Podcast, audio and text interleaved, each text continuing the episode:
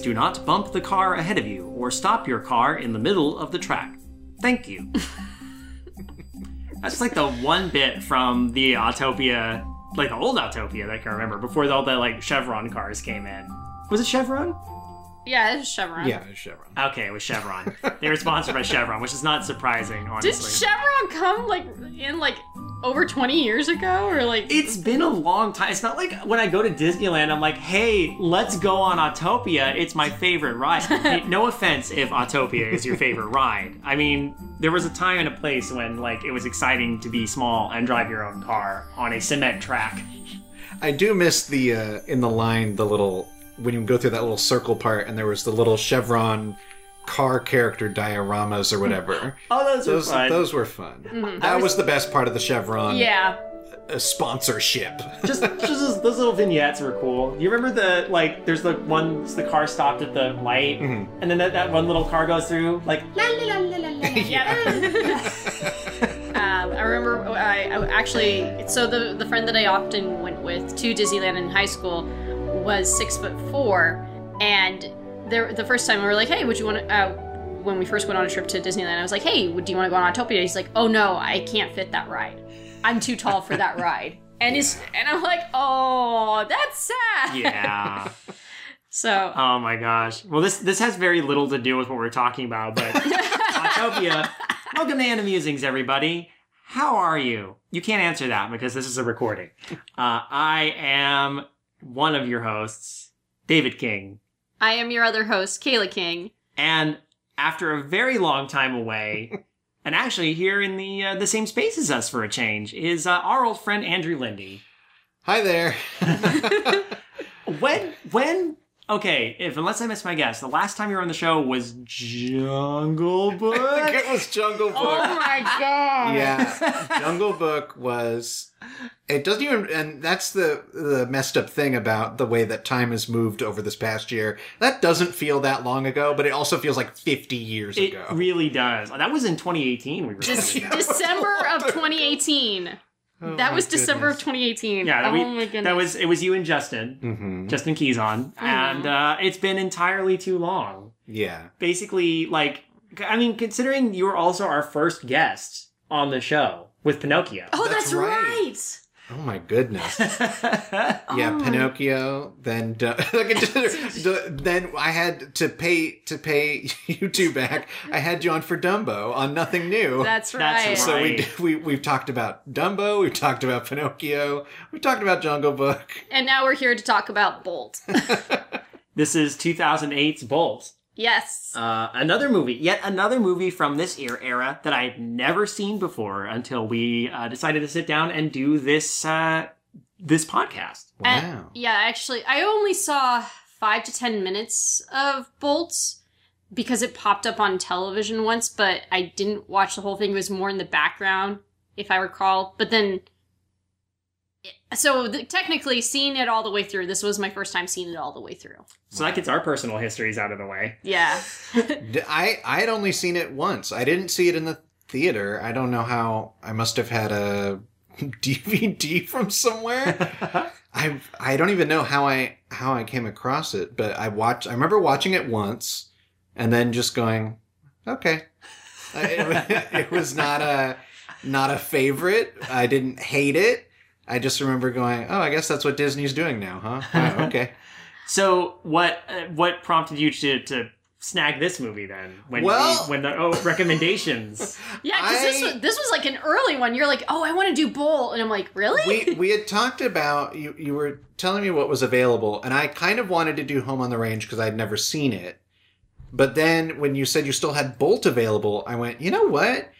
Maybe upon revisiting it, I'll find it was really charming." And I was just being, you know, cynical or something. Maybe I'll, maybe I was just kind of going, you know, like, "Oh, this isn't the Disney I'm used to," but uh, maybe now watching it, I'd go, you know what? I could really, you know, appreciate it. That's Mhm. I, I thought that would that would be part of it, and I knew that in this period of Disney filmmaking, you know, you need a friend. I wanted to be here for you while while having to deal with, uh, you know, the lesser of the newer Disney offerings. I'm I'm not gonna lie. A lot of the movies for this um this time period are all pretty last minute ones. They were like ones, uh, like the people that came onto this were like from, uh, like they they were, were like, oh yeah, I'll do it, and this was a couple months before we had to record. Like Yeah, that's Home on the Range was like, we still need someone, and we so we snagged um, Benjamin and uh, Alan a month before we were supposed to record, and then like a few months before Chicken Little, uh, I had mentioned it to uh, Beth and Cleric, and they're like, "We would love to do this trashy movie. This would be great." It did hell.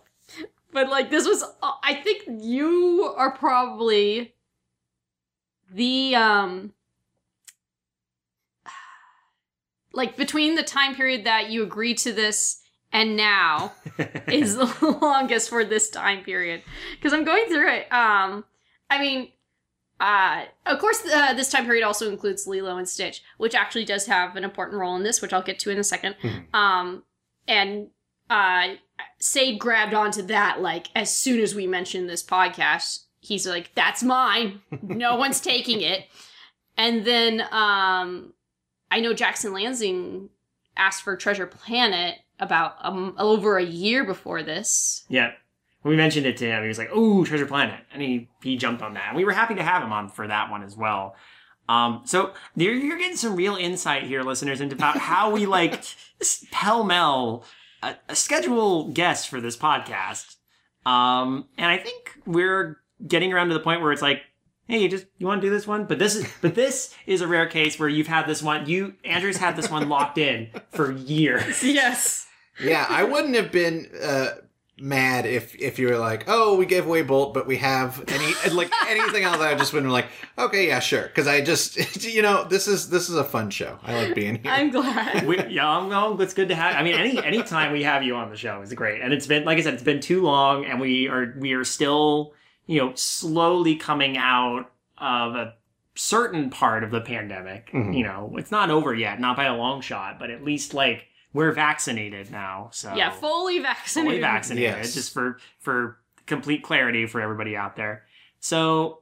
Uh, I, I mean, I guess I would- I would ask you what you thought on a recent viewing of this, but we can we can get to that. Well, let me set the stage though. Okay. Because I have become a certain kind of person, what I wanted to do with this viewing of Bolt is I wanted to because Disney has a certain way when you watch a movie in theaters, they will play a short beforehand.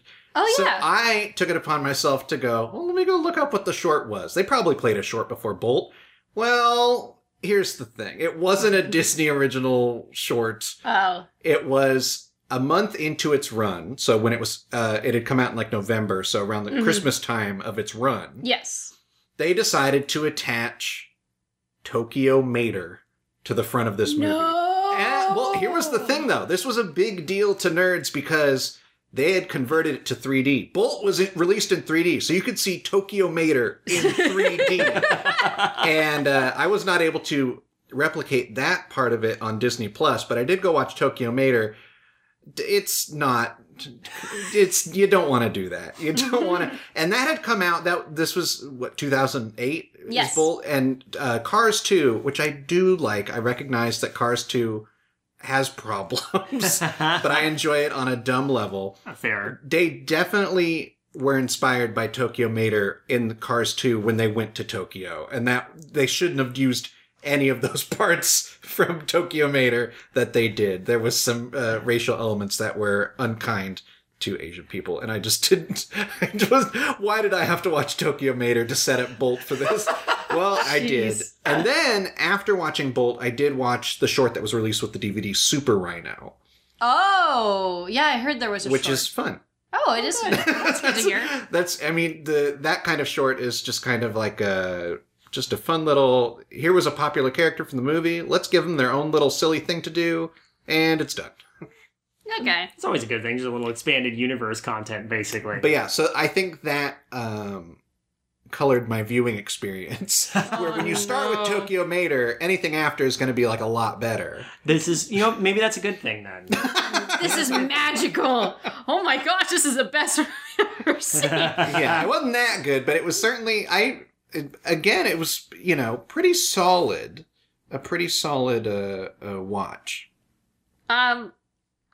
Uh, I'll, I I think uh, I'll give the history first before we delve into like Our feelings. Yeah, I think so. Okay. Uh, so um, this was actually developed by Chris Sanders, uh, the director of Lilo and Stitch, um, and he was going to be set to direct it. Um, and the idea was going to be about uh, a Hollywood dog who gets lost in the desert. Um, the specifics, and I, I found this in multiple articles, like this line, but so I assume this is correct, but um, I, I, I but I, I'm not sure. But I know for a fact that um, it is supposed to be about uh, a Hollywood dog star who gets lost in the desert. But the quoting is Henry, a famous TV star who one day finds himself in the Nevada desert with a testy one eyed cat and a huge radioactive rabbit who are themselves searching for new homes, all the while believing that he is still on television.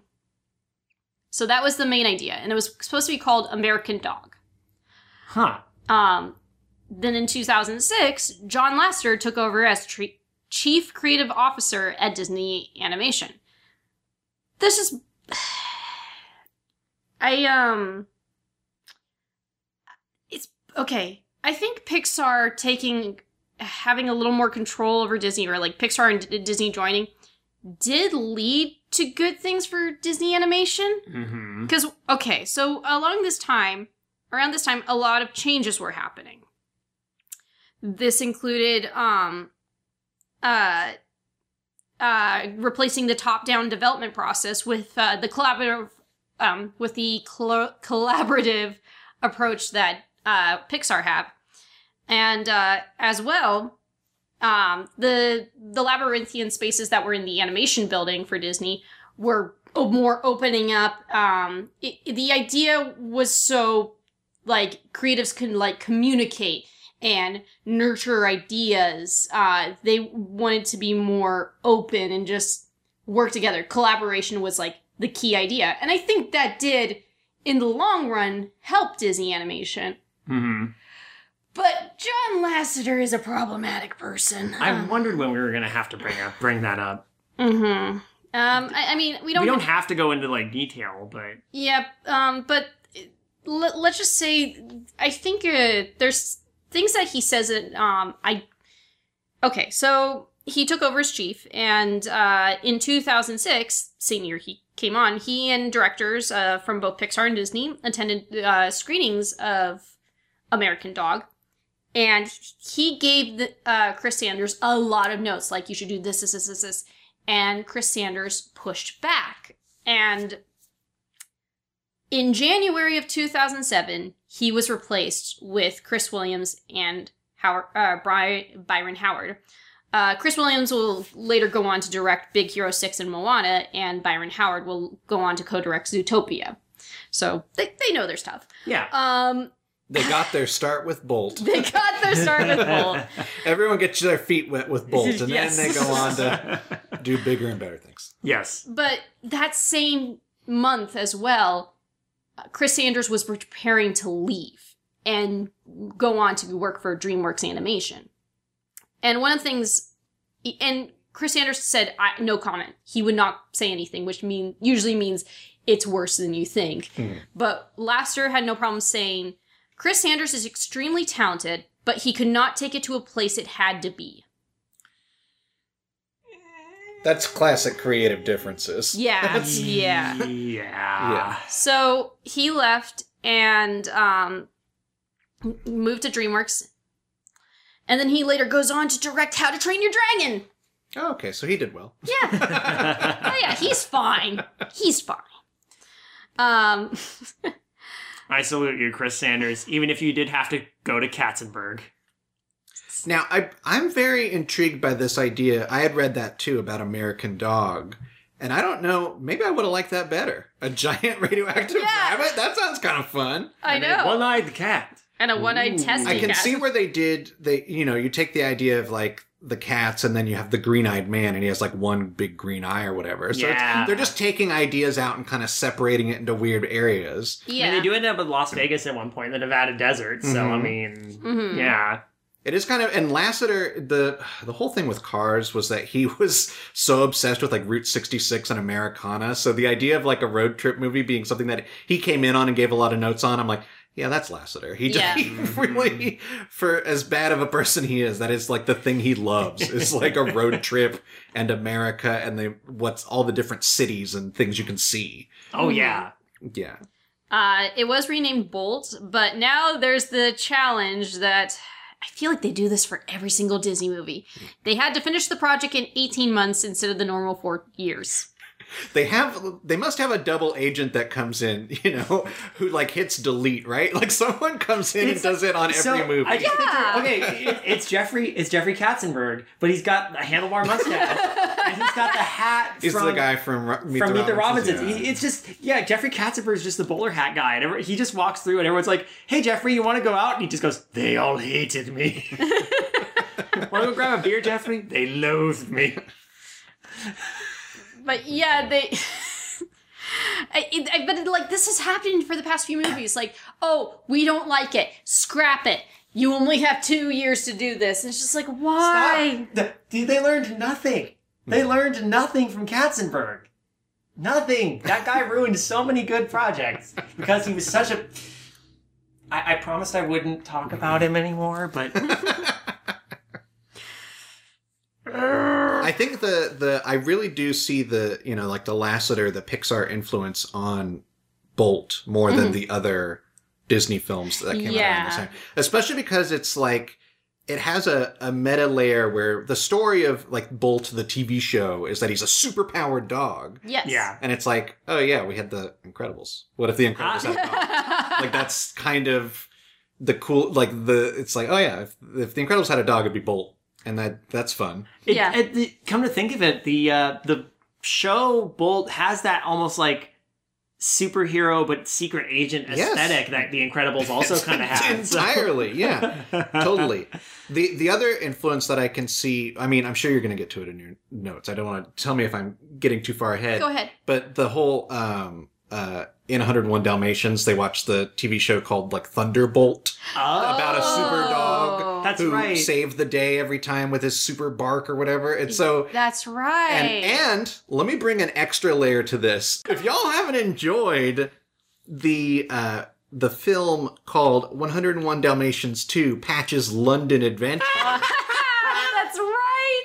Patch gets to meet the actor who plays Thunderbolt. That's and they go on an adventure where part of the the plot of that movie is that he wants to prove or he something where Thunder Thunder the dog Thunderbolt wants to be have have show here acts of heroism but then it like keeps something keeps going wrong like it's so it's such a bizarre little movie Wasn't wasn't there like a Jason Alexander? Jason Alexander is the villain.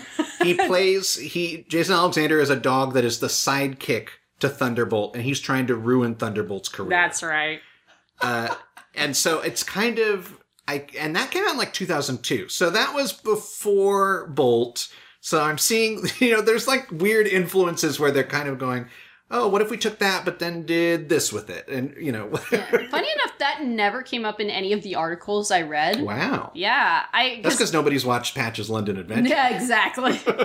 we didn't, and we no, actually, we, I have. No. I mean, I'm saying we didn't for the show. That's because true. our, we have a strict policy about Disney sequels that are not theatrically released. That's a smart policy. I'll tell you, I only watched it for, uh, we did, um, we already did 101 Dalmatians episode for Nothing New. And then for the uh, Patreon, I watched Patch's London Adventure and Justin watched 102, the live action. Oh, Uh, and so we, we compared notes on what these sequels did similar and different. And they were pretty different. I'm sure. Pretty different. I do. I did see 102 Dalmatians. Yeah. I'll say that much. Mhm.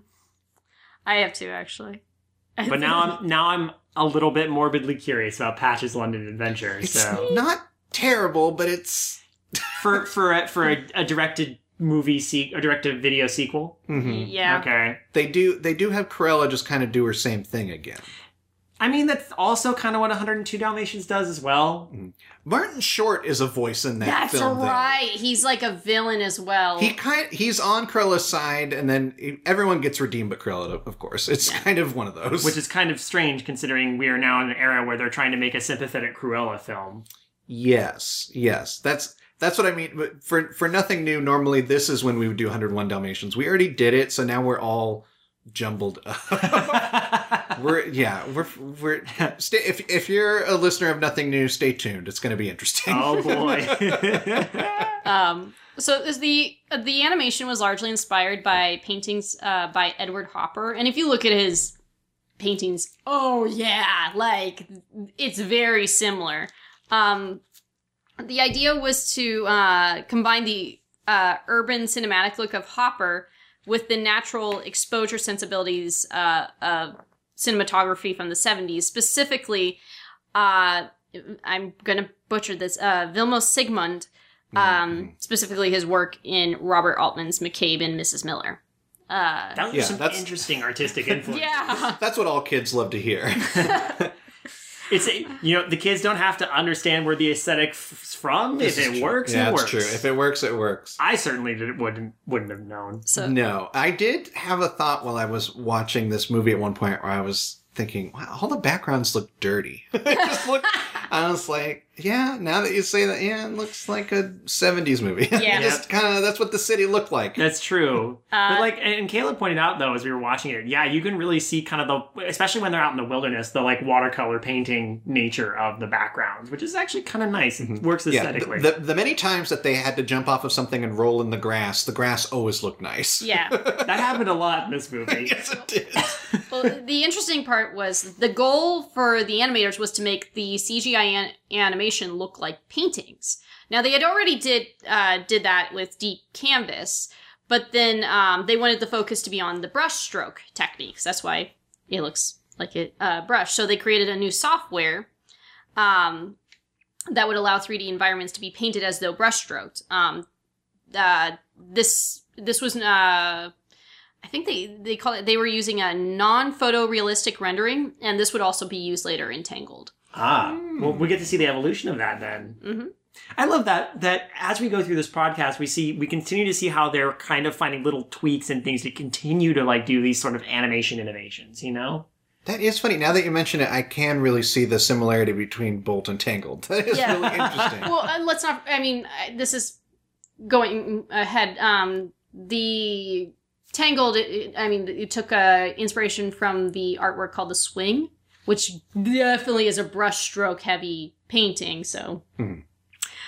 uh, as you mentioned, it was released November twenty first, two thousand eight. Uh, the budget was 150 million, and uh, domestically, it only made a hundred about 114 million, but internationally, it made 195 Yeah. uh, million. I in my brain, I'm like, how did that work? And then I'm- and then it clicked. It's got an action adventure story. It's it's a it's a it's a road trip action adventure story Yep. that is definitely appeals to international audiences. Now you say 150 million was the budget. How much of that went to John Travolta?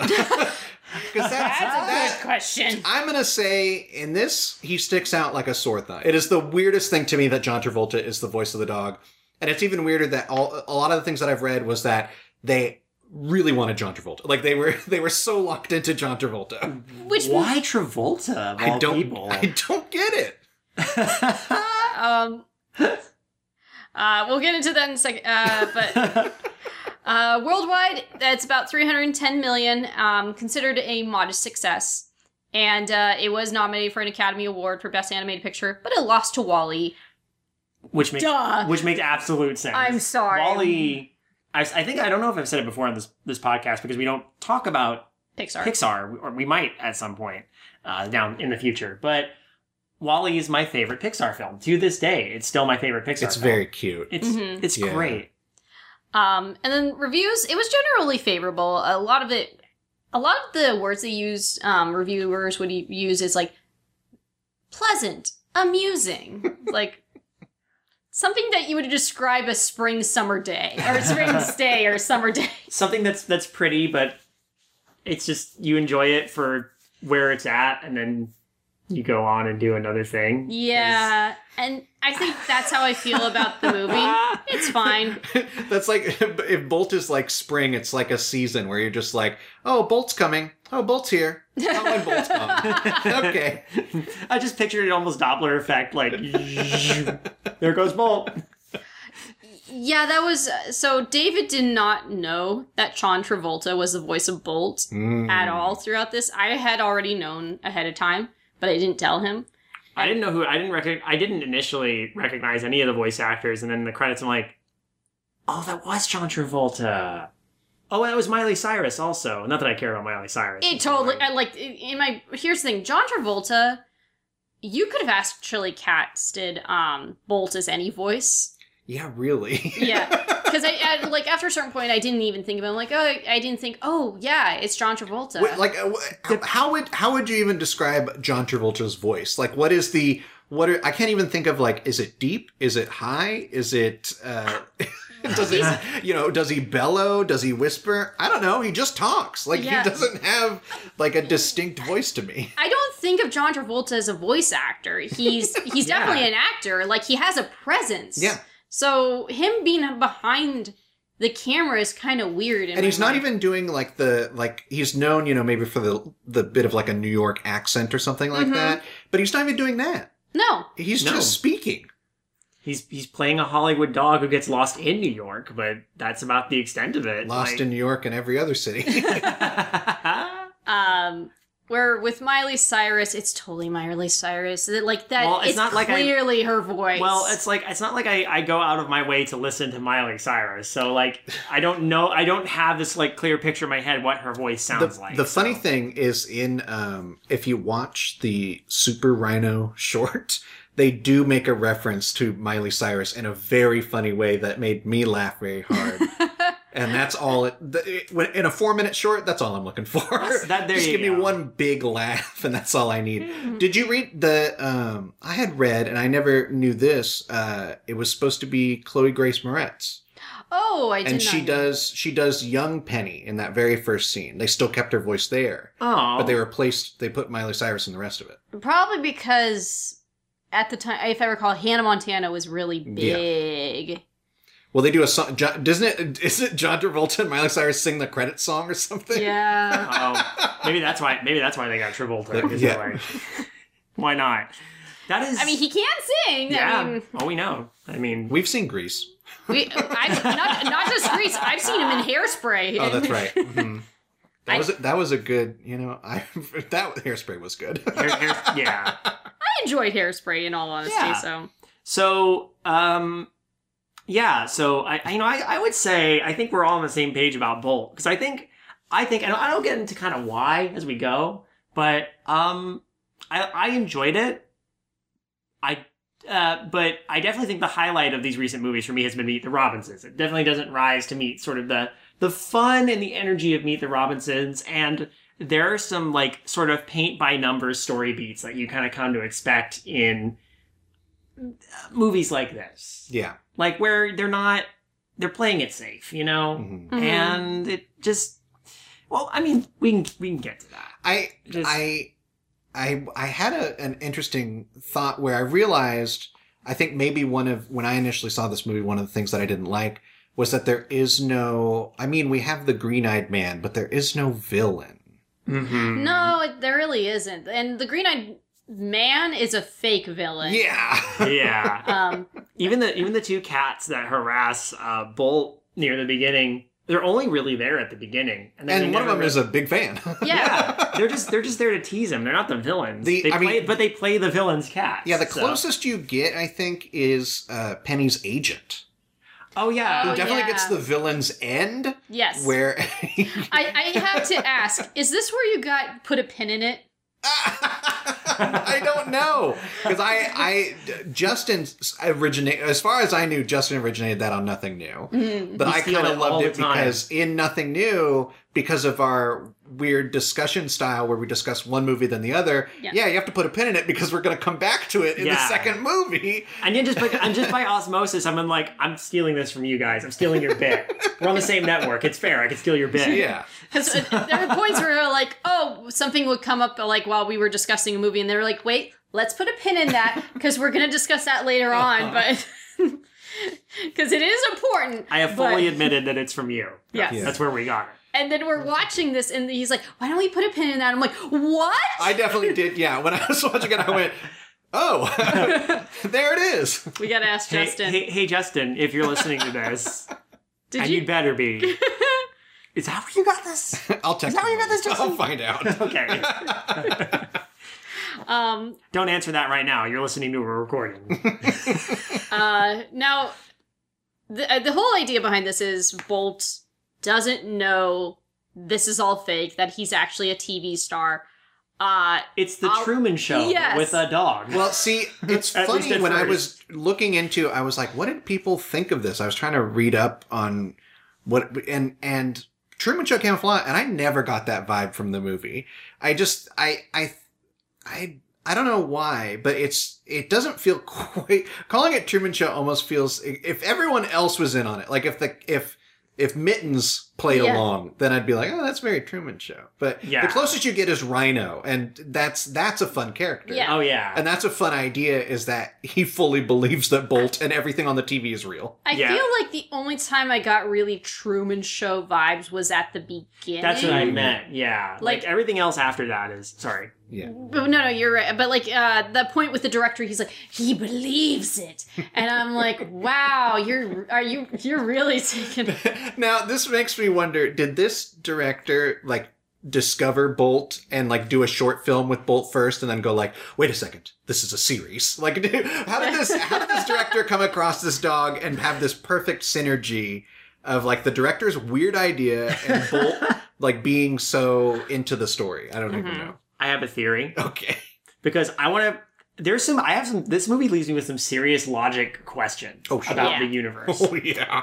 because at the very beginning we uh, we see Bolt get adopted at the Silver Lake Animal Rescue or Animal Shelter, which Mhm. is you know a nice way to kind of set us up where we are because you see the reflection in the grass of like in the glass it's blurry, but you can see definitely palm trees in the distance. Like yeah, we're in California, Mhm. but not only does Penny show up and adopt Bolt, but she has the collar with his name already there. Like, Well, like, what? Do is she all like? Is she already an actress at this point, like a child actress? and is she w- is she scouting for a dog? Yeah. Or This is very I I definitely at I remember when it started and I thought is this meant to be part of the mythos of Bolt the TV show?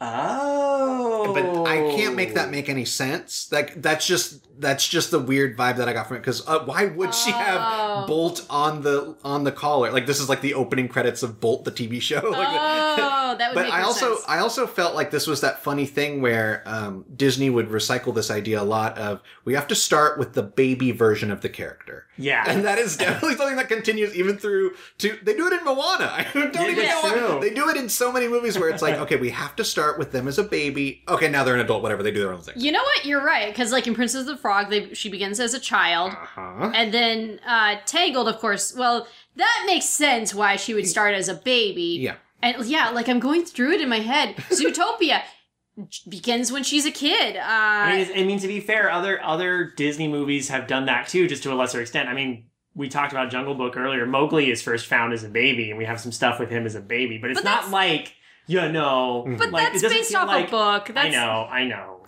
but like. It's interesting. Uh, well, I think it's important because it also establishes the the squeaky carrot, which is like you know Oh sure. his little his little touchstone. Actually, I'm going through it right now. Frozen, yes. Begins at Big Hero 6, no. I'm shocked by that. And then Wreck It Ralph, it wouldn't work unless. we see the we see the pixels coming. The- into yeah, the being. programmer putting two pixels together. Could you imagine? I just finished pro. you know, there they are in, in you know setting up. Hey, I just programmed the, the the bad guy into the game, and you see Ralph do his first wrecking. You know, Yeah, like- you know, I could now that you say it, I could see a Wreck It Ralph prequel where they show. it's- Yep, the pixels see Oh, me. God. Um, me, I Fully mean, formed, but you get see uh, Felix and Ralph meet for the first time. Like, uh, Meet the Robinsons begins with him as a baby. Yeah, what? The, there's a. Yeah, there's a. there's a, there's, you're right. You're onto something. You're definitely I onto just something. part of part of the way that I was watching Bolt this time was, you know, how what did Disney learn from this, and what didn't they learn? like what what were the things that carried on forever, you know, carried on even to today, and what were the things that they gave up? And it's just mm-hmm. like a, it's a weird mash of both of those ideas. Like you can really see like this.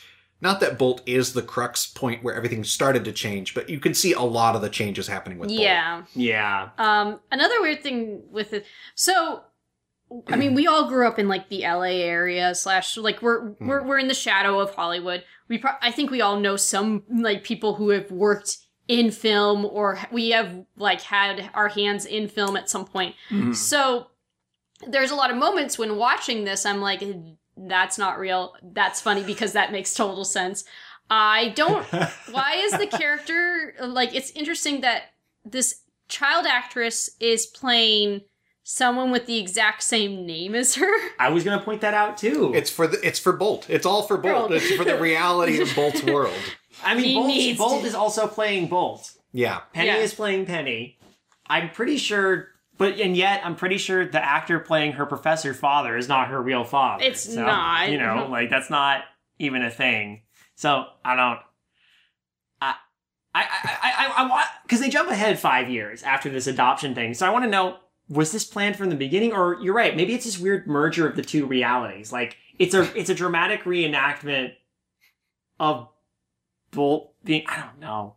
This is weird. Cuz and then also how long has this show been on the air? Like has he Tuesdays at eight. Don't Yeah. miss it. like has this been on uh, like when did, like since for like 4 years? Like um Oh yeah, since since Bolt was a puppy. Yeah, or something. That's why I think I think they were ready. Like they're like, this is the dog we need to scout for the show. Like Penny, Penny, Penny gets him. She already has the collar ready collar with his with name, on it. Bolt. And then they probably took him and cast him right away because he has no memory of life outside of this show. Apparently, yeah. he was a puppy at the time, so he's like barely remembers what that was like. Well, I, I mean, they make him believe that he got zapped with superpowers. yeah, that is true. exactly. so he could have come from anywhere. It's just once he goes into that quote unquote lab, he's just he becomes the super dog. That's you good. That is a good point. and he believes it and this there's something actually kind of more messed up I, that sounds awful but there's something more messed up about tricking a dog into believing like basically truman showing a dog over truman showing a human which in all honesty actually truman showing a human is much worse but i don't know why there's something more disturbing Don't with it. Truman show anything, please. Yes. i'm going to play I understand- god for look, this I dog's life look, I for under- the I understand- sake of entertainment It's like it's like the director wanted it to be kind of reality TV, but not really. Yeah, except with superpower. Like the superpower angle really gets me every time because every I mean, I I think it's not that uh, you know, long of a walk to go, why isn't this movie just about a superpowered dog? yeah. Like why does it have to be about See, and and that's where I started thinking like, oh, well this is when people make movies, the people who make movies, they want to make them about people who make movies. Yes. So it's it's like in all these you know movies where it's like oh uh, what's uh, that movie where the guy plays a down and out actor and he and he gets involved in some kind of a, a scam or some kind of a, a noir thing like it's always an actor it's always you know someone in the business Mhm. and so this is just following that tradition kind of I, I feel like uh so the original idea with Henry when it w- the TV star dog, I it sounds more like Three Amigos where Ah. he he knows he's a TV star and he just thinks, "Oh no, this is all a movie." Mhm. And there's that's there's yeah cam- that's a little more interesting yeah. I agree. That- Yeah. I mean, that's what it sounds like based off what I'm reading. But maybe who knows? Maybe it is the fact that he thinks he's the actual Yeah, character. and well, but- the, the every time I, whenever I would read that online, uh, radioactive bunny, I always thought, are they all mutated animals? Yeah. Like, are they? It, does Bolt actually talk on the show? Is that part of the angle? Do you think the fact that they're in the Nevada desert is because they find this rabbit on the site where they tested the, the nuclear bomb? Yes, yeah, that's got to be it. That's definitely a part of it. Ah, they were like this is I I'm curious to see Chris Sanders vision that was American Dog. Um, I did say I did write down it was this beginning segment. We start the movie within. I mean, besides that baby bolt segment, Yes. there is it is 11 minutes into the movie before we actually get to the concept that it is fake. Yes. We see it's like it's as if we see you know half or a part of an actual Bolt episode where Penny and Bolt are going on an adventure, and we see the superpowers as if they're real. Right, we're, we're watching the show basically, which is interesting. And even has Walt Disney Pictures presents uh-huh. like like like that's the beginning of the even though it's mm-hmm. not produced by that studio in the universe. By the way, good choice of Malcolm McDowell as the villain. Like that is a good I, voice for I a was not villain. expecting Malcolm McDowell, but that was great. Hmm. Calico, the green-eyed band. um, How much you want to bet though? Like the entire crux of the show is uh, Penny just trying to find her dad, and she just wanders hither and thither all over the place trying to find him while evading. Like, as we we get like the little intro sequence where we know he gets kidnapped, Mhm. but it almost has like a um, you know, will she ever find her dad kind of vibe? Like it's a it's a you know, there's still like a story of the week, Yeah. but she's always this close. hmm They always have to uh, beat up uh, some of Calico's agents on their way to wherever they're going. Oh mm-hmm. yeah. Do you think? Do you th- and is it always Calico is the villain, or do you think they get other like spin-off villains that come? Well, in? remember when you get to the end, they, it takes a whole different turn. oh yeah, that's right. right. Oh, I I, can, I want to talk about that for sure. Remember, so I, the funny part is, is like, oh, this show's not doing well. It the eighteen to thirty four year yeah. demographic. They that show is a high budget considering it is presumably a live action show being pitched to you know put on a major network, and it's apparently what is like it's they're on the water tower of Yeah. this studio, Penny and Bolt. So like it's got to be one of their big shows. Yet the lady from studio management's like, I'm shutting you down unless you appeal to this like Demographic. rating, get this rating and get these get this rating percentage in there. Like I, the director is also so condescending to her. He's like, uh, uh, it's like, hi, yeah, I'm with management. I can shut this whole thing down. Isn't it the director's James Lipton? Of the Yeah, it actor is. studio. hmm like what a that's another wild choice where I'm like, what, what was the point? Of I, this was actually his last role, if I recall. was it really? Yeah, he wasn't in very many movies, Mm-mm. but, but, uh, yeah, it's it's definitely like the casting in this. I just when I looked up after, I was like, what? It's so split between you know like voice actors or you know comedians who can do voices. mhm. And then you have John Travolta and Miley Cyrus and James Lipton. like, it's it's such an odd, very odd mix. It's a, it is a this is a weird movie. I'll be completely honest. Like even though I say like the reason I couldn't get into it is a lot of it is like kind of paint by numbers storytelling. Hmm. Like you you kind of know where it's going to go at certain points. Yeah, Um, there's just some weird choices that are made in it. and I can't quite wrap my head around some yeah. of This that's why I brought up right from the start. There's no villain. Like that just feels to me like the biggest empty space where. Like they didn't even they should have just made it the agent. I don't understand why because Yeah. the agent is the one pushing to replace Bolt when Mhm. Bolt does disappear. Mhm. So it's kind of like just make it the agent. Like I don't understand. Give him green eyes. Then make it make it a double thing where he's wearing sunglasses. He takes them off. He's got green eyes. We go, oh, he's the villain because we're we're mad at the Green Eye Man. I don't know. yeah. Like it just there's so many things where I, I feel like if I if I had seen the first cut, I would have been like, I have a lot of notes. Hold on. like I just would have like really touched it up here and there to make it feel more like it doesn't feel like the Disney that we knew. Yeah. This, But it also doesn't feel like the Disney that we know now. True. Yeah. which is that's uh, that's a lot of secret villains Uh, oh yeah, that's true. and that's and i'm glad this doesn't have a secret I villain miss the days when we had. I'll yeah, i miss the days I miss the days when we had like villains that were there and they were evil and they were over the top. Which and why they I'm- sung a song and they had a and we knew what they wanted and, and they were just evil and they reveled in it. I can't wait for next month. We get to have that again in Princess and the Frog. That's Yeah, there you go. Returned, a return to form, and I know, I know. Normally, I argue like, oh, maybe don't stick to the formula, experiment a bit, and I'm glad they do with some movies. We wouldn't have gotten like interesting things in like I- I- and Stitch or or Treasure Planet or Atlantis or you know things that didn't you know Lilo and Stitch did well, but like the other two didn't do that well. But they, I'm glad they exist because they're different. They're Mhm. trying to do new things with the medium. So maybe Bolt but Bolt doesn't really feel like it's trying to do anything new by not having a villain. It, exactly. it's just kind of there. I feel like this is just Hollywood basically saying, let's do something we know. What's that? Making movies. So And then road trips because, you know, John Lasseter likes road trips. yeah, and then it's also, I mean, it has that touch of Homeward Bound. oh where it's yeah, three animals on an adventure trying to get back to where, well, not where they all belong, just where Bolt belongs, because Mittens is just a stray cat, and then Rhino has a home but just runs off. Rhinos. Well, Rhino is like one of many hamsters. Yeah. I bet the old by lady old- doesn't even notice he's gone. Yeah. the old lady. Rhino only shows up, I wrote this down, 42 minutes in.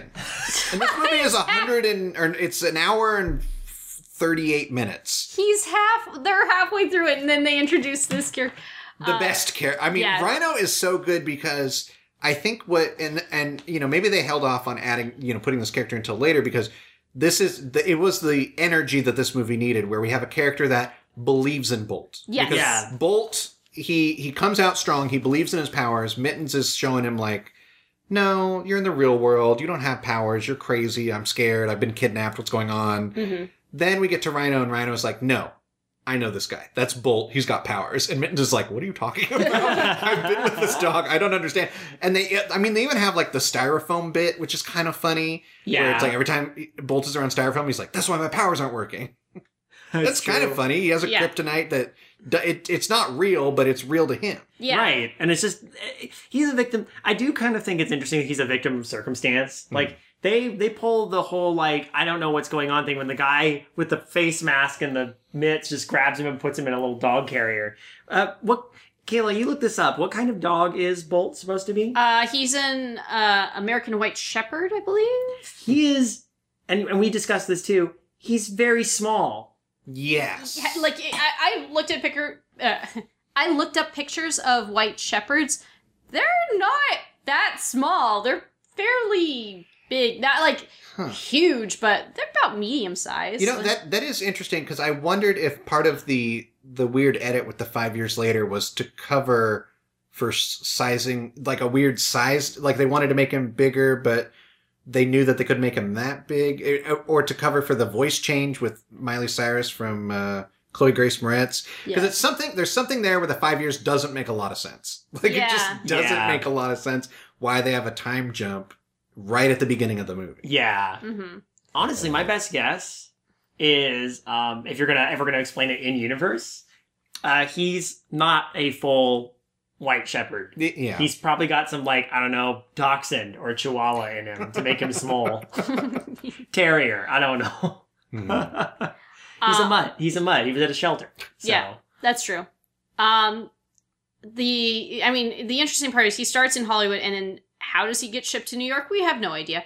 Uh, what what yeah what? what were they shipping to New York I know. From the studio? Yeah, that was weird. I, one of the jokes I did find funny was like, Bolt, help, Bolt, help. And then you cut to this like editor just This like, bored editor. I'm like, oh my gosh, I feel that so Yeah, much. That was pretty funny. Yeah, yeah. The uh, the editor of Midnight Marinera in me was like, "Oh God, I know this feeling."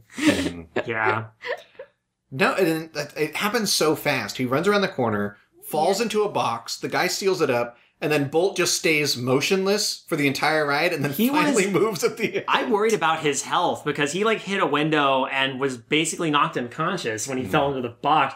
And he he was just like, "How long does it take to ship a package like that? Hours at I the mean, bare minimum." The thing is, I mean, we just saw it go into a truck, but then I think they had an airplane noise. Yeah. Yeah. So it was kind of like, okay, so are they trying to cover here that it was they didn't they realized they were like, we don't want to animate an airplane. So let's just put the noise in over darkness and then we'll open up and he's back out. Bolt, Bolt is the kind of cartoon concussed that has no consequences. You can he can be out cold for Oh, literally days. My goodness, when there's right away when um, Bolt, you know, ties up Mittens and goes running, and Mittens just slams right into that mailbox. I was like, that looked painful. Like, I'm like, I know it's a cartoon, but God, that looked like it hurt. it did. I, d- I find it in- funny that like um every uh animal character that Bolt meets in New York has a very strong New York accent. Now the the actress who plays Mittens, uh, Susie Essman, is a is from the Bronx, so works perfectly. Yeah. But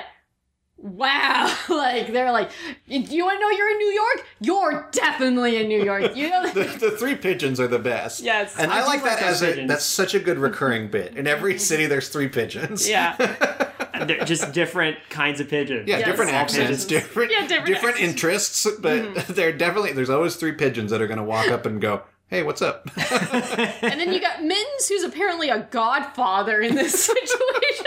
of the- We, Yeah. I, forgot, I forgot. We only learn later that she's declawed, right? Yes. Yes. Yeah, because she, she keeps threatening to claw them, and they it freaks them out. But Mm. you know, that's that's a very thin veneer she's got going. Mm-hmm. What do we what do we think of Mittens as a character? What do you think of Mittens? Hmm, she's she's. I, I honestly think adding Rhino to the mix. No, and I'm I'm with you. I think Rhino's my favorite character in this whole movie. me too. Uh, but like, And I normally wouldn't say that about like a perceived annoying sidekick. Yeah. character, but he he's one of the good ones. I think. Like he actually brings. You're right. He brings an energy. And sorry. But I, I think it's having Mittens and Rhino together does a really good balance. You got a very, like you said, you have someone who really believes in him and pushes him, but then you have Mittens who is grounding him and is like, uh, no, this is not real. You're, you're not a super dog. But then you have, um, Rhino who's like, I believe in you. You can do this. So th- it's a good balance of two, like, uh, two characters trying to influence Bolt in different ways. you know, it's the, the the cat and the hamster on your shoulder. yeah, I mean, they had to have. I mean, it was the cat character. You know, story wise, it's perfect sense because Yeah. that's the whole setup of the Bolt show is that the cats are the villains. Yes. and so having having Bolt latch onto a cat and say, "Take me, you know, take me to where you're hiding, Penny. I know you know." Like that's very funny, but I, it, you know, they have they don't. I feel like they, you know, besides the fact that Bolt literally ties his leash around uh, Mittens, there's really no. It's like, wh- why is Mittens should try and get away more? Like I feel Yeah. like there should be more need to escape. it's it's true. I I am kind of confused though. Okay, so later on, uh, they are able to get on to a truck that belongs to a guy that has a USC shirt. So it's like, oh, I guess this New Yorker is going to college. That's right, because they they see the uh, the couch being loaded up. Yep. on a Hollywood U-Haul truck. on a Hollywood. U- Luckily, that Hollywood U-Haul truck just happens to be going to Hollywood. Um, oh yeah, that's something I definitely want to put a pin in because David and I picked up on this later on. Like, wait, wait, wait. But again, put a pin in that. Um, I'll, I'll remember the pin. But uh, there is a point like they fall off the truck because he sees styrofoam and all that. for the for the uh, first of like what five or six times that they fall off a truck and roll through grass. Yeah. They're constantly getting on something that's moving and then f- having to get off of it. And that just continues their journey. And yeah, then- but then there's a point that leads to him trying. The way that leads to them trying to look for food is what happened. You've poisoned me. Why is my stomach growling? I'm like, wait, wait, wait, wait. he doesn't know what hunger is. First of all, no, that's not possible because he's a dog. Dogs are always hungry. I don't care who, you, especially a dog that is on the move constantly. Like after that, I'd I, he probably like, you know, I'm starving. Yeah, let's get some food in me. I, I, and then later on, when he talks to um Rhino, and he actually says, "Are you hungry?" And in like Rhino does a whole starving. I'm like, so he does know what hunger is. What is this plot point? yeah, that was weird. I- it I- went nowhere. Yeah, I really do think there might have been like the one of the early drafts was Bolt is a puppy. Like Bolt Yeah. literally doesn't know what anything is. And this is like the first episode. Like it just doesn't it just doesn't make any sense why Bolt doesn't know what like styrofoam is. Bolt doesn't Yeah. know what anything is in the world. Styrofoam. I can. uh, Yeah, kind, Kind of, of. but it's just it's just such a like this dog has never been outside. This dog. Speaking of dogs. outside. we're also joined by Gracie, Special guest. special guest Gracie, who is flailing What? on the couch. What? Oh, baby. Don't rile her up too much, or she's gonna start demanding Oh, that we play with her. But she was all she was all cozy there for a bit. Yeah, she was cuddling up with Andrew and like. Yeah, she was snoring. Aww. Now she's having a kicking time. Please do not hurt Andrew. Bless you. I mean, it's only fair that we bring a dog into this. What did you think of this movie, Gracie? Well said. Playful noises. Playful, Playful noises. noises. She's like, he didn't understand what food was. I take offense at that. No dog in their right mind, doesn't matter where they are. But See, I think dogs would love Bolt. Like if you could actually get a dog's opinion because Bolt's the hero, Yes. cats are the villain. Like it's just I think a dog this movie's made for a dog to love it. Yeah. That's true. uh, yeah, so I was confused about that beat with the uh, the food and not the lack of understanding about the food. Um, Especially because there is uh, one of the first when they go back. Penny and Bolt go back to the trailer. Penny's like, "Here's your dinner." Yeah. Like, So he clearly knows what food is. I don't Yeah. understand this. Ah. bless you. was there ever a point where he was just like a normal dog before that? We never know. We it seems know. like he just it just Is this It's- a, it's weird. Is this the only way they could have introduced Rhino? I don't understand this. I mean, it's a fair introduction. I'm glad he's there. His ha- he's got. By the way, he's able to go back and get that hamster ball and catch up with things very quickly at Yeah. different intervals. Like when, like when they get caught by the the the animal the animal control. I, did, then- I I thought about that. I was like, did he have a second ball somewhere? Did he go get one from somewhere else? That's really wild. They rolled by a, a Petco. Yeah. and he's like, aha, There- restock. and there are a lot of moments in this movie. I mean, a, a lot of you know, like animated kids focused movies do this, where some some creature or the group is able to sneak in somewhere. It just really this one really to me where I'm like, no one notices the dog and the cat and the hamster rolling around, just like sneaking somewhere. How do you not notice?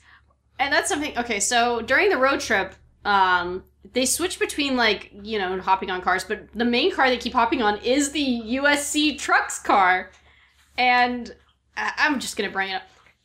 Why do we never like his, his story is never tied up at the end, and we Oh, we don't see him go to cal- college. No, or no, would- like wouldn't it been great? Like there's a point where Penny, uh, like at the end, Penny's holding Bolt, and he passes by, like getting, like just moving, and then is like, wait, or or even if Penny was like, "Oh, my brother's here," like something. Yeah, so, something- I don't know, like something Oh. crazy, or like my cousin. I don't know. It's just like Well, there's a there's a beat I really liked. I just wish this is another thing that had a potential to be really funny, and they just drop it.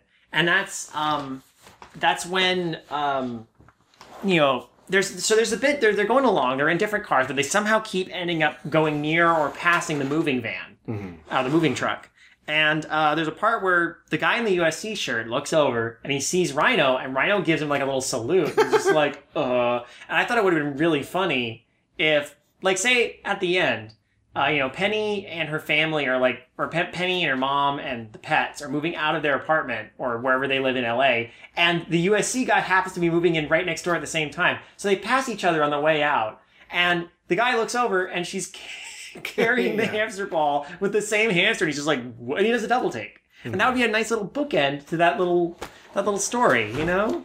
was was that was that uh, a weird live action CGI secret agent hamster movie Disney as well? When did yes, that it was out? that was G Force. Um, That must have come out after this. They must have seen Rhino and just been like, "Oh, can we just do that for a whole movie?" Where for some reason were they guinea pigs or gerbils or whatever? Like it they came didn't- out in 2009. Oh yeah, I they think were it was, like, I think it was go." guinea pigs, wasn't it? It was Yeah. guinea It was pigs. guinea pigs. Actually, Nick Cage is one of them. I know that much. Ah, and you were right. I, I, I'll, I'll mention this now. Uh, you mentioning how Rhino must have came in as an idea after the fact. Yeah, the idea came from uh, John Lasseter's Chinchilla. Oh, okay. Yeah, and they actually. Yeah, I remember reading a thing where they had they, they had the uh, an animal in a hamster ball, Mhm. and they had at one point even giant those giant hamster balls that you see at like fairs or whatever that a person could get into. Just so it, the the thing that I read was like so they could get into the headspace of a hamster, and I'm like, I guess like what. You know, you should also give the animators little feeding bottles. put them in a put them in a large plastic container with little tubes that they can crawl through. If you're Tell them they have my- superpowers and make them believe that they're real. cover the floor with their offices with shredded newspaper. yeah. um, actually, I think the one of the funniest parts is so they they eventually they do get captured by the pound people or uh, They're in, dog uh, catchers or whatever. They're in like Ohio at this point, right? Like we know they end up in Ohio at some point. I and think then- so. Who knows where they are? They're somewhere in the middle of America. Yeah. But yeah, Uh, but yeah, and that's when um, uh, uh, that's when Bolt is starting to realize, oh yeah, I definitely do not have powers. But the whole scene with them at the animal rescue and the humans are actually is actually pretty funny. Dave and I did laugh at like the animals' reactions, like I thought that was the funniest part. Honestly, was just that, especially that part at the end where, um, the one woman just turns around and pepper sprays the other oh, guy Oh, after yeah. threatening, you know, or well, maces the other guy. because she brought it up earlier. It's like it's like don't make me take out my pepper spray, and she uses it and on the wrong like, guy, of course. But it's Spicy pepper. Ow, ah, my eyes are spicy. That's it. That's, no, th- I think she yelled something like that, didn't she? Oh my gosh, I don't know. That part was fun. It was some, it was How good did action. how good did the car blow up? Was it the car? yeah, Oh, the car blew up because uh, I feel like oh, I blinked and that happened, and I was like, I'll go with it. something bounced off the guy's head, and then like something flew out and hit a telephone pole or the sign, and then it fell over and crushed. It. I don't remember. Yeah, because I'm watching. I'm like, okay, da da da. What the? It turned Yeah. into it turned into a domino rally of nonsense. Well, and the little the little lady was like, did she have a line where it was like, "You you guys are messed up"? Like she was just like so mad. She was like, "What'd you do to my truck?" Like it was so. Oh my god, That bit was Yeah, great. um, I I'll give it props that he does come to terms with the fact he's not a superhero very nicely, very Mm. quickly too. Very honestly. quickly. Um, where with um. The- Like one of the worst tropes that they do at the ending is the whole misunderstanding and uh, like the second bolt. the second bolt. We, you know, as soon as they brought that second bolt in, I'm like, I know what's going to happen. He's going to walk in and see the two of them, and he's going to be like, I've been replaced, and he's going to leave. Why could And I, I saw that coming. They do. Well, they did away. have a weird emotional beat when uh, the agent comes in to say, you know, oh, we found Bolt and it's a different dog, Yeah. and she's very mad about it. And they're at like some kind of a place where they can make a lot of copies. It's a big copy machine. Yeah. and she's printing out, you know, like lost or whatever, missing, you know, missing dog posters. And the moment that they show, and I was like, is this supposed to be like a, an emotional moment where she hits stop on the printer? I was like, this isn't emotional. Like, it's Yeah. just, we're just watching like this little hand hit the stop button on the printer. And I was yeah, like, we don't even get to see her face. yeah, anything. is that supposed to tell us that she's accepting it or is that a fake out? Because of course then we see that she rehearses with the fake Bolt, but then when she sees real Bolt, she's like, "Oh, I I knew you were out there. I missed you, you know." that Yeah, kind but nah, it doesn't feel meaningful when they come back together. Well, hmm. except for the animation, I go, "Aw," because the Yeah. puppy's cute. That's about it. Yeah. Um, And how do they find another Bolt like that? I mean, I know it's just animation, so it's clearly just like Yeah. copy paste, but it's like in the real world finding the exact same dog like that. That feels like you've that's a miracle. how else are you gonna find another, you know, dog that size, that tiny? Especially when we establish that that's uncommon. Yeah, and I mean for this that breed. this and I mean in in the real world in in in TV shows when that happens, like I think of um in Frasier, right? They had Yeah. They had Eddie was the dog on Frasier, and when uh, Frasier ran for like eleven years, something like that. So at the end, Eddie was too old. Eddie had a son. There you go. That's how you Yeah. get it. go. Bolt doesn't have a son. That's No. like it's just you know the, all Bolt the two, explanations son are of not there. Bolt. Well, I know know. that like there there uh there's times where it's like, oh, they'll have multiple of the Mhm. same uh animal if like one gets noisy. It's the same it's a twin concept. Like, oh look, Michelle uh, Mary Kay is being fussy. Let's get Ashley in this. This, I think that's another sign, Caleb, that this TV studio is incompetent. well, they hire okay. They bring in a dog that's does like is afraid of fire and you like what why would usually when you get a animal it's usually a trained animal that was tr- like you know went through all these steps to actually work in hollywood and all that but then it's like no we just found some random dog and uh, that just happens to look like Bolt it'll be fine Yeah, it's definitely if this was a real especially if the director was like you don't know how un- under how important it is that this dog doesn't know like apparently Yeah. it's not that It's. important I mean, the especially because the that is just that character explaining what the movie is. Like it's just Yeah. really we just have a character that turns to the audience and says, "Look, here's what this movie is." it's, it's like like you said in Princess and the Frog. Like if in Princess and the Frog there was a character that went, "Look, she's a princess. There's a frog. They're gonna kiss. Let's see what happens." Like you don't do that in a movie. That's what makes you know as much as like Bolt is like you said the reviewer said, "Oh, it's pleasant." Yes. it's amusing. It's it doesn't reach any kind of you know elevation because No. it's just it. There's no there's no second thought. Almost, it's just kind of like, oh, yeah, well, there's an idea. We'll just do it. Yeah, that's really Things again. just, it just kind of happens. I feel like like uh, things just kind of I wanted to see American Dog. yeah. And now I want to see American Dog even more. Done like three amigos. Like That'd be oh. amazing. So, does that bring us? What brings us close to our climax? Because like we learn, like they have the road trip montage where they're like, Yeah. da, da, da, we're friends, and There it's was some fun animation in there where they were showing the map. The yes. they they kept referencing a. Um, it wasn't Waffle House, but it was like a waffle restaurant map Yes. where every uh, marker on the map was a waffle. Yes. Here, so the waffle in this. yeah. Yeah. I also appreciated a little before that the them jumping into the the uh, mobile home that's being delivered on Hmm. the truck, and like Mittens has to teach Bolt how to dog, which Yeah. was kind of interesting. Oh, It's a fine, but I I will say I hate Mitten's backstory, and I'll tell you why. Yeah, I was gonna get to that because we get we get around to the part where you knew this was gonna happen, where she gets heartbroken. Like again, another another common trope in these things is like, I'm not, I have to go back with her, but you don't, you know, I set all this up for you, and and it's not a misunderstanding, but it's that same sort of like, just go, I'm mad at you. But I don't I don't like understand ah. why. She was just teaching him how to be a dog, and I kind of accepted that she was he was going to go find Penny. That wasn't. Yeah, that also felt even weird in this save. They couldn't even do that trope, right? Yeah. But like it, it turns out, oh, she's all upset because it's. It turns out she was with the family for a while, and then they just moved and left her. What? Like in the house?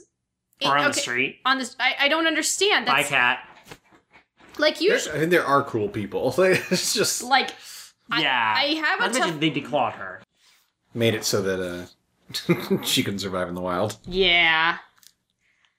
I man. Um but yeah, I just feel like that whole trope was meh. And then that gets ignored anyway because Rhino fixes that and we have like it's like we have to go after him anyway. I'm like, are we just padding? Is this padding? Like And then um I did it. I did like the gag with that where he's like, "We have to go," and he's like giving the monologue as he's rolling away, and she's like, "Other way," and it shows the end of that alley, and just comes rolling across the frame, still doing the speech as if nothing changed. I'm like, "That's okay. That's see, Rhino. Rhino is a, a beacon of hamster. Ball shaped goodness Mhm. in this." Well, the I mean, even that sequence where Rhino gets out of the ball for the first time is very like funny because he's he's like, "Here I go into the real world." Like, he, he takes a big first step and then he's like crawling around the the car or whatever and manages to get Bolt out. It's kind of like you don't expect Rhino to be able to do that because he's been in the ball. So Yeah. yeah. Rhino is like such a good character in this movie because it's Rhino just fits the mood that they're trying to hit in ways where the other characters don't quite. Yeah, Yeah. absolutely. He. There's so much missed potential in this. Yeah. There's so much. And like after Bolt by the way, I, I pointed this out to Kayla. Wouldn't it be inconvenient if Bolt happens to jump on a car and then it goes the opposite direction? Yeah, they always end up on, on cars or vehicles that are going in the direction that they need. Thank Yeah. goodness. Yeah. I, I guess Mittens has a really good sense of direction. That might be part of it. I don't know. Yeah. Anyway, he gets he gets back to Hollywood. We have the gag with the the, the pigeon that goes aliens. Yeah. Which is- well, and then th- that pigeon had a line. Uh, there, it was the three pigeons come up, and the one says, because one pigeon says hi to Bolt like too enthusiastically, and then they say, "This is how you blew it with Nemo." Yeah, that's right. That's too much. That's too much. That's too much. It's way too much. I was supposed to like, eh. um, but at the finale, right, we get the misunderstanding, which I just, I'm sitting there with Kayla. Kayla, this part comes up, like, I knew this was coming, And I'm not even like mad. I'm just disappointed. this is. Can we just never have this be a thing in movies again? Ever? It's tired. It's so tired.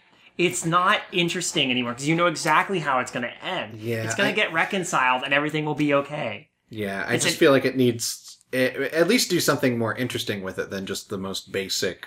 Especially when it's like as soon as the character walks away, the character, the other character says the exact thing that would let them know that it is a misunderstanding. Yeah, like because he he leaves for like two seconds and Mittens shows up. It's like, uh, it was a misunderstanding. She misses you. It's ah, that's actually what happened. Mm-hmm.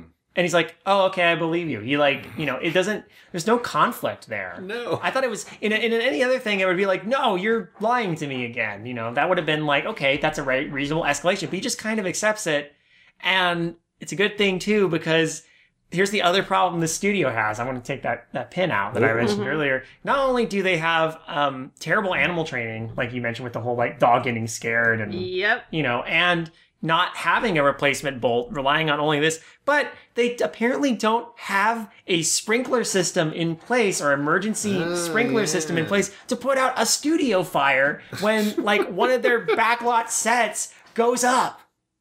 What? Like that place was in flames in like two seconds. What did they make the entire set out of asbestos? Like and they're on the verge of death. Like I just realized something. what?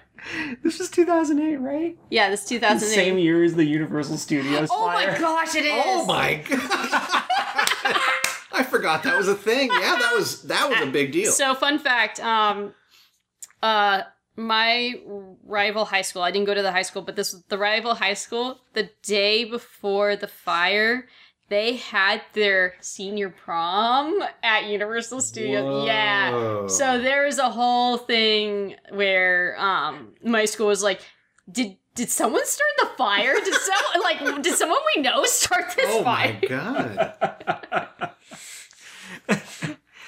Uh, I, I think it was an electrical fire, if I recall reading in the articles. But yeah, anyway, it just feels like a low blow. I know it probably wasn't planned, but gut punch studio fire takes out a oh takes out a, a soundstage. Yeah, Yeah. for real.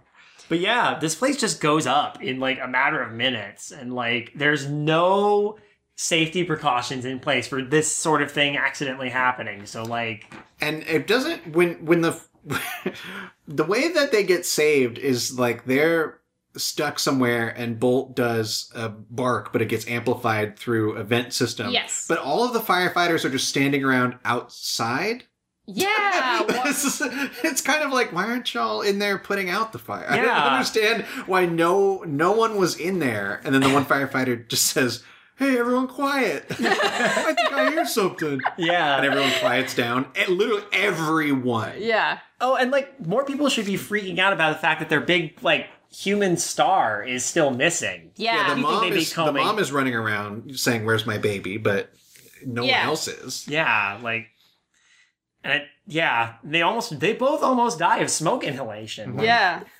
And I mean, they live, but of course they live. Um. this would be a very different movie if they didn't. Yeah. This isn't Bambi or Fox and the Hound or whatever the other one is.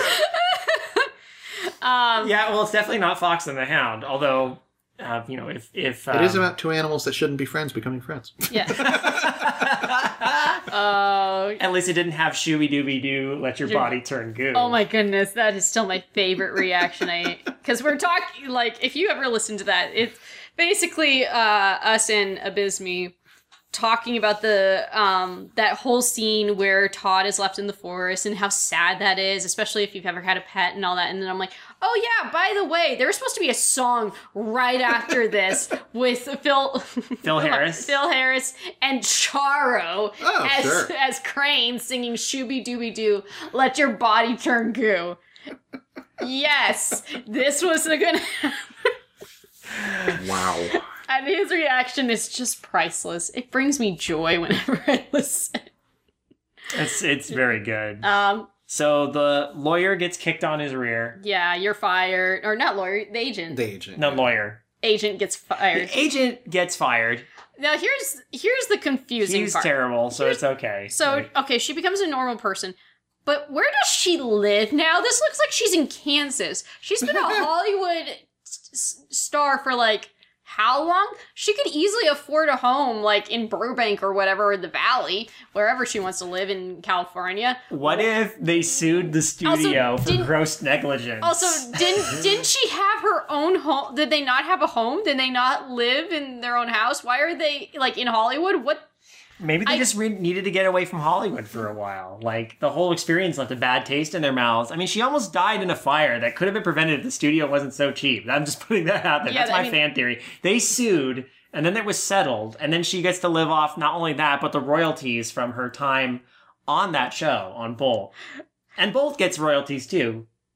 I think. The the ending that how they decide to jump the shark on the the, the show Bulls. Penny gets a face change. Aliens. yeah. The a- I mean, aliens were that was happening in movies at that time. That Yeah. It's true. That was the weird trend. When did um what was that? Monsters versus Aliens or whatever that was? That's right. Was that right after this? Was that right also before? DreamWorks? That was DreamWorks. That was DreamWorks. Okay. But, uh, I never saw it. I don't know exactly what year it was, but it had to have been around this time. I think it was. Uh, yeah. that one was more of a riff on like 1950s aliens, but Two, Oh, It was 2009. yeah, there you Oh, go. yeah. It was all right in the zone. This was this was a really weird time for Disney, and I think that's what. Yeah. If anything, as you know, we're all Disney fans. and Yes. We we can, what we can enjoy out of this movie is it's weird. It's it's weird because it's not what you expect, but it's also David, like you've been saying, it hits all the tropes. It hits all the story beats. Like it's But it does them in such a strange way. Like this movie feels disjointed, but not so disjointed that it's not enjoyable. But it, it, what was it? What was it? Lasseter said about it. It's not living up to its potential. Oh, uh, he didn't take it where it had to, where it could. yeah, well, to. neither. Yeah, that's. I'm gonna throw that right back at him. yeah. If Lasseter thought this is where it had to go, oh, I'm sorry, I don't know about that one either. Sorry, John Boy. But I do. I mean, you know, to to the the cars of it all. And also, I always I thought the whole you know p- putting John Travolta as the lead. It's the same thing as Owen Wilson. He he is Owen Wilson does have a kind of distinct voice, but it's like it's is he really that necessary? I mean, Yeah. it's such a. I still can't get over John Travolta. That's the one that I can't get over. Yeah. I could totally like okay with cars. Larry the Cable Book guy. Totally understand for Mater. He fits the character well. Yeah, Well, and he's a comedian. They Yes. get a comedian to play a side character. Exactly. Well, I mean, they also got George Carlin to play the hippie van. So Yeah. I mean, Which is awesome. Yeah. Um, that that's just a small. That's just a. Hey, how can we get George Carlin in this room? uh, but um, but with this, there's no reason for John Travolta to play this character. Like you could hire anyone to play this character. There's, well, I mean, Bolt is not exactly a. I don't even know how to describe Bolt's person. Like, go like he he hero dog. hero dog. But dog. even without the power, he hero dog. That's but it's like that's a just I mean, I even- dog. Yeah, I even think of like the way that it's it's almost the way that um the they they did the casting on some of those uh early Studio Ghibli uh uh dubs yeah. where it was just kind of like, oh, who's hot right now? Yeah, br- bring him in. Let's have him do the lines. Uh, John Travolta, he's hot, right? bring Yeah. him in. I- like, did they? I would see, you know, like maybe Tom Cruise, like something, Yeah. someone else I- fits this almost better, and I don't know who it is. I think the weird one was when they got when they did Ponyo and they got a baby Jonas and Mm-hmm. a baby Cyrus to play the leads because that was what made sense, I guess. And yet, well, that's still- I mean, that's it. Miley Cyrus Yes. is Yeah. the- so it's kind of She yeah. she was but, it's- it- popular but, at it, the but- time. but it wasn't Miley Cyrus. No, it in was, this one, uh, it was. I don't remember. It was an- it was like a younger sibling. Cyrus sibling. It was Gracie. Gracie says, "Hey, are you done yet? Are you done yet?" I do like the idea of a of a podcast running as long until a dog makes it stop. That's Yeah. that's very funny to me. Well, I think that's fitting. I mean, what is there? she I used her super bark to cancel the podcast. yeah, good job, Gracie. Uh, the the history of dogs on Benview podcast is is very great, and that that is just the next evolution. I think is that it's you know a podcast ends when a dog decides that it's. I think, over. yeah, I think, Gra- I think Gracie's just saying, I think you've you've exhausted this topic. I think you're good. I mean, have we? I think we we have. Uh, I don't thoroughly. think any three people on Earth have talked about the film Bolt as long or as in depth as we have Yeah. just now. Well, there you go. And in all honesty, it all adds up to Bolt's fine. it's fine. It's fine. pleasant. It's pleasant. it's amusing. it's a- not. It's not. It, it's not Chicken Little. It's not as It's bad. not Home on the Range. no. I can. I enjoyed it for what it was, even if parts of it made me cringe. Do I want to watch this movie again? Not really. No, I don't think I'll ever. I could ever see myself watching it again. But, like, if a young kid's like, "I want to watch Bolt," I'll be like, "Okay, sure, I, I can tolerate it." Um, but it's, eh, I, I it, it's not. it's eh. it's nothing special. It's nothing. There's nothing that really grabs me with this movie or, um, makes me go, yeah, you know what? This is all great. I could see the good in here, here, here. I, I, I don't, but it, I don't hate anything in this. I like. There's a lot of plot holes, and I'm just like, what? But there's no, Fair. there's nothing that grabs my attention. Understandable. Any final thoughts? I think we made it about as final as you can get. Yeah, it's Really? Bolt is watchable. it's not. I think. I mean, to to me, Rhino is like a superstar character. I I don't understand how he got in this movie. I'm glad that he's here. he made it better. I, I love the fact too that the voice actor is just like some animator that they're like, yeah, you do a good job. no, he is. He is an animator That's pretty that good. that they like said, oh wow, yeah, you do the voice fine. Well, that His is my favorite performance in the movie. too. Yeah. Yeah, isn't that a? I mean, uh, I thought I had read that in just with animated things in general. Sometimes the animators will do like a, a stand-in voice. yeah, and there have been a, several times where everyone's like, "Yeah, actually, that was really good. We don't need to hire anyone." Yeah, no, and that he was one of those. Ti- Uh, he was one of those voice actors. It's Mark Walton is his name, and he's done a few things that, like that before. Like if you look down, it's like it's funny. There will be times where it's like voice actor for this small role, storyboard out animator. That's funny. Well, Andrew, thank you for coming back and being returning. Well, a for for allowing our podcast to continue exi- exist on the Benview Network, Well, sure. but also for joining us. This has been an absolute delight. Mm-hmm. Yeah, this is a this is a pleasure. I, I mean, I could talk about Disney movies forever, and even the most obscure, less remembered, is is almost better. If we ever backtracked, it's so dear to my heart. We, you know, Oh my god, you you knew exactly what to say. I did watch that movie a lot as a kid for some reason. I have no idea oh, why. lavender blue. I don't. I barely remember. I, if I watch it now, it, it would probably like I would suddenly remember things that I hadn't remembered in years. Jolt to the childhood, Yeah. really, yeah. Mhm. Um, is there anything you would like to share with the listeners in terms of the stuff you want them to listen to, maybe? Well, definitely. I, uh, I've mentioned a few times. Nothing new. A remake podcast is a podcast that I do with Justin Keys on, uh, where every month we talk about film remakes or two films based on the same thing, something like that. Uh, so I don't uh, know exactly when this will be coming out, but we did just record uh, and release the Mortal Kombat episode where we covered the 1995 and the 2021 versions. Uh, that that's weird. It's weird. it's, sometimes movies are very weird, and that one's one of those where you just have to say, "Huh, that's odd that they would do that," but I guess they did. Uh, I guess HBO Max needs more content. uh, but yeah, that that one's a lot of fun. Uh, you could, I mean, you can always go back and listen to the entire run of both the Super Mario Brothers minute and uh, the official Dunstan Checks In podcast. both of those minute by minute shows uh, have completed every minute of those films. Uh, and for Super Mario, I miss it every day. And for Dunstan, I'm glad it's dead and buried. I also miss, and I'm sad I didn't get to be on um, Super Mario more because that was so much fun. Yeah, But I was we- glad I got to be there for the one. We are committed to bringing it back when the new animated Mario movie comes out. yeah. But that keeps we don't know when that's coming out. If and keeps that- getting pushed back. Yeah, and it could be canceled, and we we we would be sad. Uh, but that's just the truth of it. Those, and those are all the Benview uh, things. BenviewNetwork.com.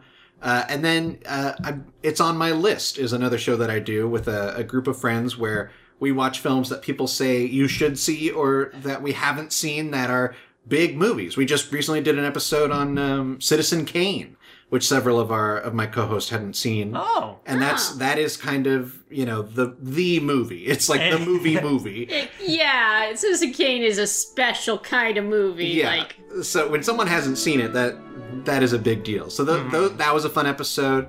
Uh, coming out uh, very soon, probably out by the time you hear this. We did an episode of My Neighbor Totoro. Oh. uh, as kind of an introduction to that style of animation, to Studio Ghibli, to all all of that going on. So there's there's a lot of places that you can hear me talking about movies. Thank you, Gracie. That's- Gracie summed it up. Gracie, yeah. Gracie's trying to promote her podcast, which is just her barking. into the, It's uh, called Bark. Bark. Bark Bark. The Bark Bark. Awesome. um, next month we, as I think we, we brought this up earlier, but we will be reviewing Princess and the Frog, a return to 2D animation. Everyone, Disney lied when they said they weren't doing more of that. Liars. I don't know. Anyway, I'm excited for that. So, uh, yeah. Um, catch us down in New Orleans. There's one you've got, 'cause that home belongs to you.